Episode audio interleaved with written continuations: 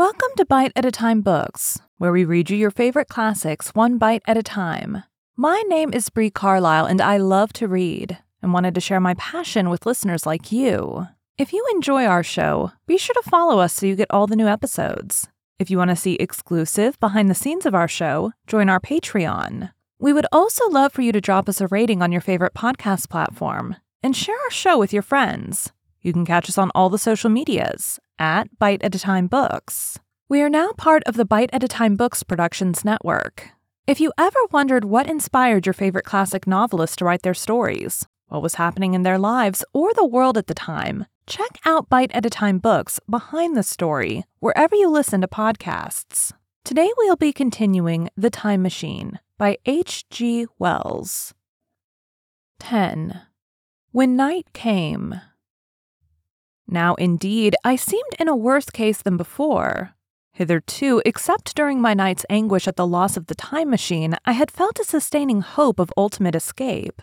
But that hope was staggered by these new discoveries. Hitherto, I had merely thought myself impeded by the childish simplicity of the little people, and by some unknown forces which I had only to understand to overcome. But there was an altogether new element in the sickening quality of the Morlocks a something inhuman and malign. Instinctively, I loathed them. Before, I had felt as a man might feel who had fallen into a pit. My concern was with the pit and how to get out of it. Now I felt like a beast in a trap, whose enemy would come upon him soon. The enemy I dreaded may surprise you. It was the darkness of the new moon. Weena had put this into my head by some at first incomprehensible remarks about the dark nights. It was not now such a very difficult problem to guess what the coming dark nights might mean. The moon was on the wane. Each night there was a longer interval of darkness. And I now understood, to some slight degree at least, the reason of the fear of the little upper world people for the dark. I wondered vaguely what foul villainy it might be that the Morlocks did under the new moon. I felt pretty sure now that my second hypothesis was all wrong. The upper world people might once have been the favored aristocracy and the Morlocks their mechanical servants, but that had long since passed away. The two species that had resulted from the evolution of man were sliding down towards, or had already arrived at, an altogether new relationship.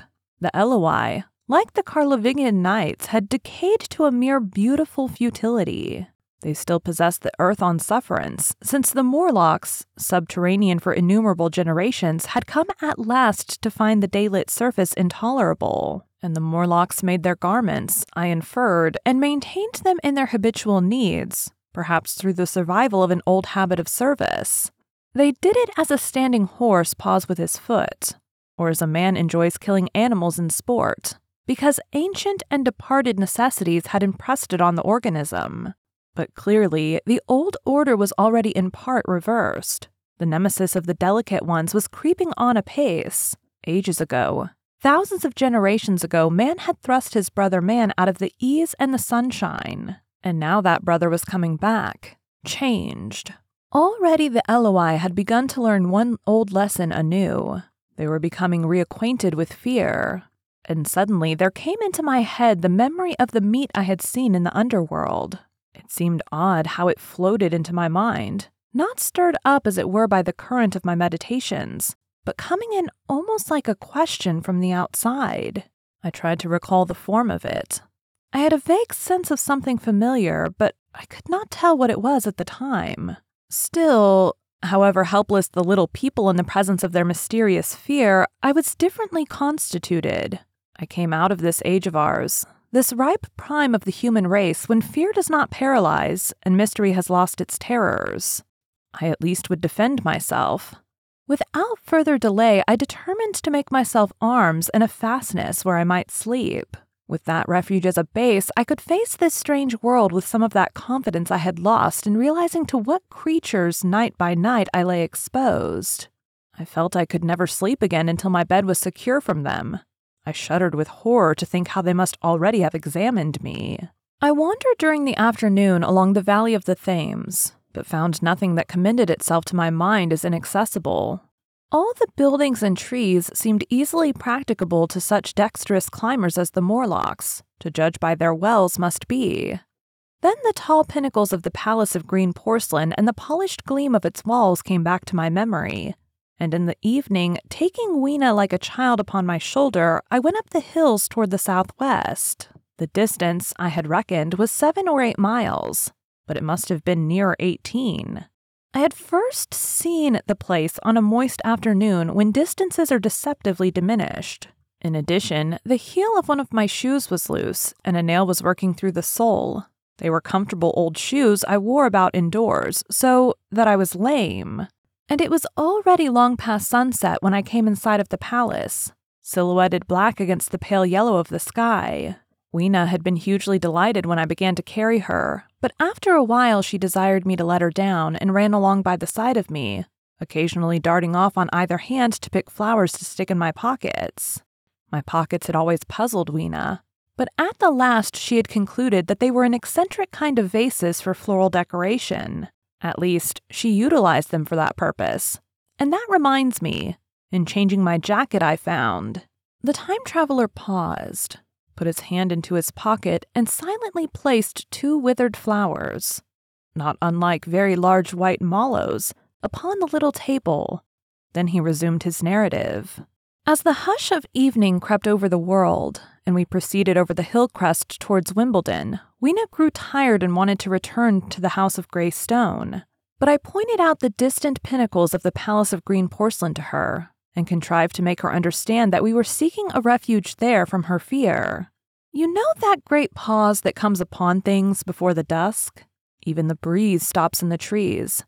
To me, there is always an air of expectation about that evening stillness. The sky was clear, remote, and empty save for a few horizontal bars far down in the sunset. Well, that night, the expectation took the color of my fears. In that darkling calm, my senses seemed preternaturally sharpened. I fancied I could even feel the hollowness of the ground beneath my feet, could indeed almost see through it the Morlocks on their ant hill going hither and thither and waiting for the dark. In my excitement, I fancied that they would receive my invasion of their burrows as a declaration of war. And why had they taken my time machine? So we went on in the quiet, and the twilight deepened into night. The clear blue of the distance faded, and one star after another came out. The ground grew dim and the trees black. Weena's fears and her fatigue grew upon her. I took her in my arms and talked to her and caressed her. Then, as the darkness grew deeper, she put her arms round my neck and, closing her eyes, tightly pressed her face against my shoulder. So we went down a long slope into a valley, and there in the dimness I almost walked into a little river. This I waded and went up the opposite side of the valley, past a number of sleeping houses, and by a statue, a faun or some such figure, minus the head. Here, too, were acacias. So far, I had seen nothing of the Morlocks, but it was yet early in the night, and the darker hours before the old moon rose were still to come. From the brow of the next hill, I saw a thick wood spreading wide and black before me. I hesitated at this. I could see no end to it, either to the right or the left. Feeling tired, my feet, in particular, were very sore. I carefully lowered Weena from my shoulder as I halted and sat down upon the turf. I could no longer see the palace of green porcelain, and I was in doubt of my direction. I looked into the thickness of the wood and thought of what it might hide. Under that dense tangle of branches, one would be out of sight of the stars. Even were there no other lurking danger, a danger I did not care to let my imagination loose upon. There would still be all the roots to stumble over and the tree boles to strike against.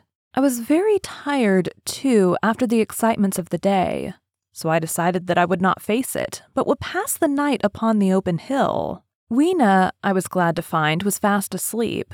I carefully wrapped her in my jacket and sat down beside her to wait for the moonrise. The hillside was quiet and deserted. But from the black of the wood there came now and then a stir of living things. Above me shone the stars, for the night was very clear. I felt a certain sense of friendly comfort in their twinkling. All the old constellations had gone from the sky. However, that slow movement which is imperceptible in a hundred human lifetimes had long since rearranged them in unfamiliar groupings.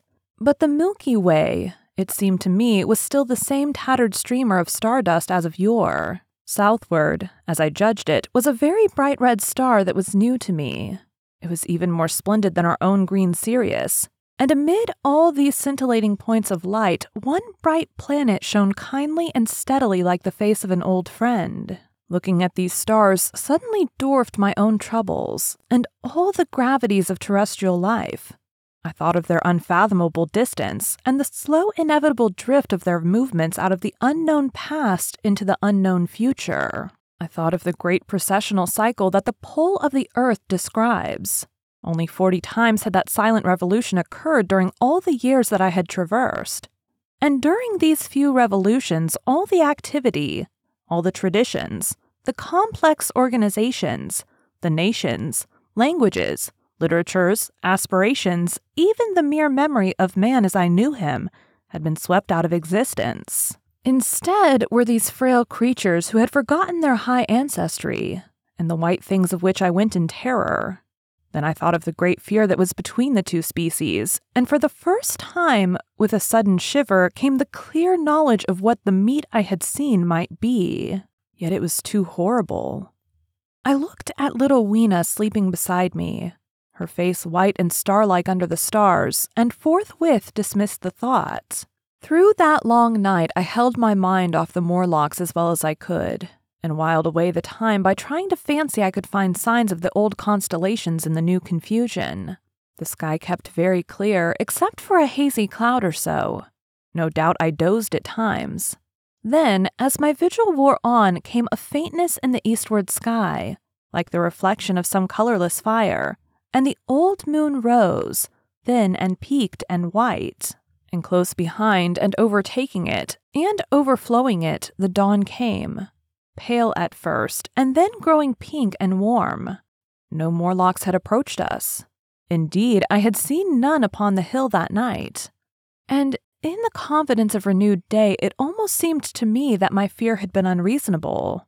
I stood up and found my foot with the loose heel swollen at the ankle and painful under the heel, so I sat down again, took off my shoes, and flung them away. I awakened Weena, and we went down into the wood, now green and pleasant instead of black and forbidding. We found some fruit wherewith to break our fast. We soon met others of the dainty ones, laughing and dancing in the sunlight as though there was no such thing in nature as the night. And then I thought once more of the meat that I had seen. I felt assured now of what it was, and from the bottom of my heart I pitied this last feeble rill from the great flood of humanity. Clearly, at some time in the long ago of human decay, the Morlocks' food had run short. Possibly they had lived on rats and such like vermin. Even now, man is far less discriminating and exclusive in his food than he was, far less than any monkey. His prejudice against human flesh is no deep seated instinct, and so these inhuman sons of men. I tried to look at the thing in a scientific spirit. After all, they were less human and more remote than our cannibal ancestors of three and four thousand years ago, and the intelligence that would have made this state of things a torment had gone. Why should I trouble myself? These Eloi were mere fatted cattle, which the ant like Morlocks preserved and preyed upon, probably saw to the breeding of, and there was Weena dancing at my side. Then I tried to preserve myself from the horror that was coming upon me by regarding it as a rigorous punishment of human selfishness. Man had been content to live in ease and delight upon the labors of his fellow man, had taken necessity as his watchword and excuse, and in the fullness of time, necessity had come home to him. I even tried a Carlyle like scorn of this wretched aristocracy in decay, but this attitude of mind was impossible.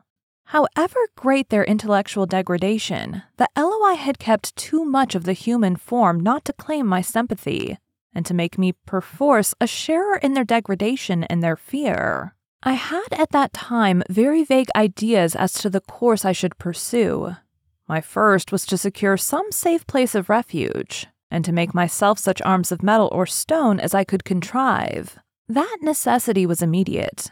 In the next place, I hoped to procure some means of fire so that I should have the weapon of a torch at hand, for nothing I knew would be more efficient against these Morlocks. Then I wanted to arrange some contrivance to break open the doors of bronze under the White Sphinx.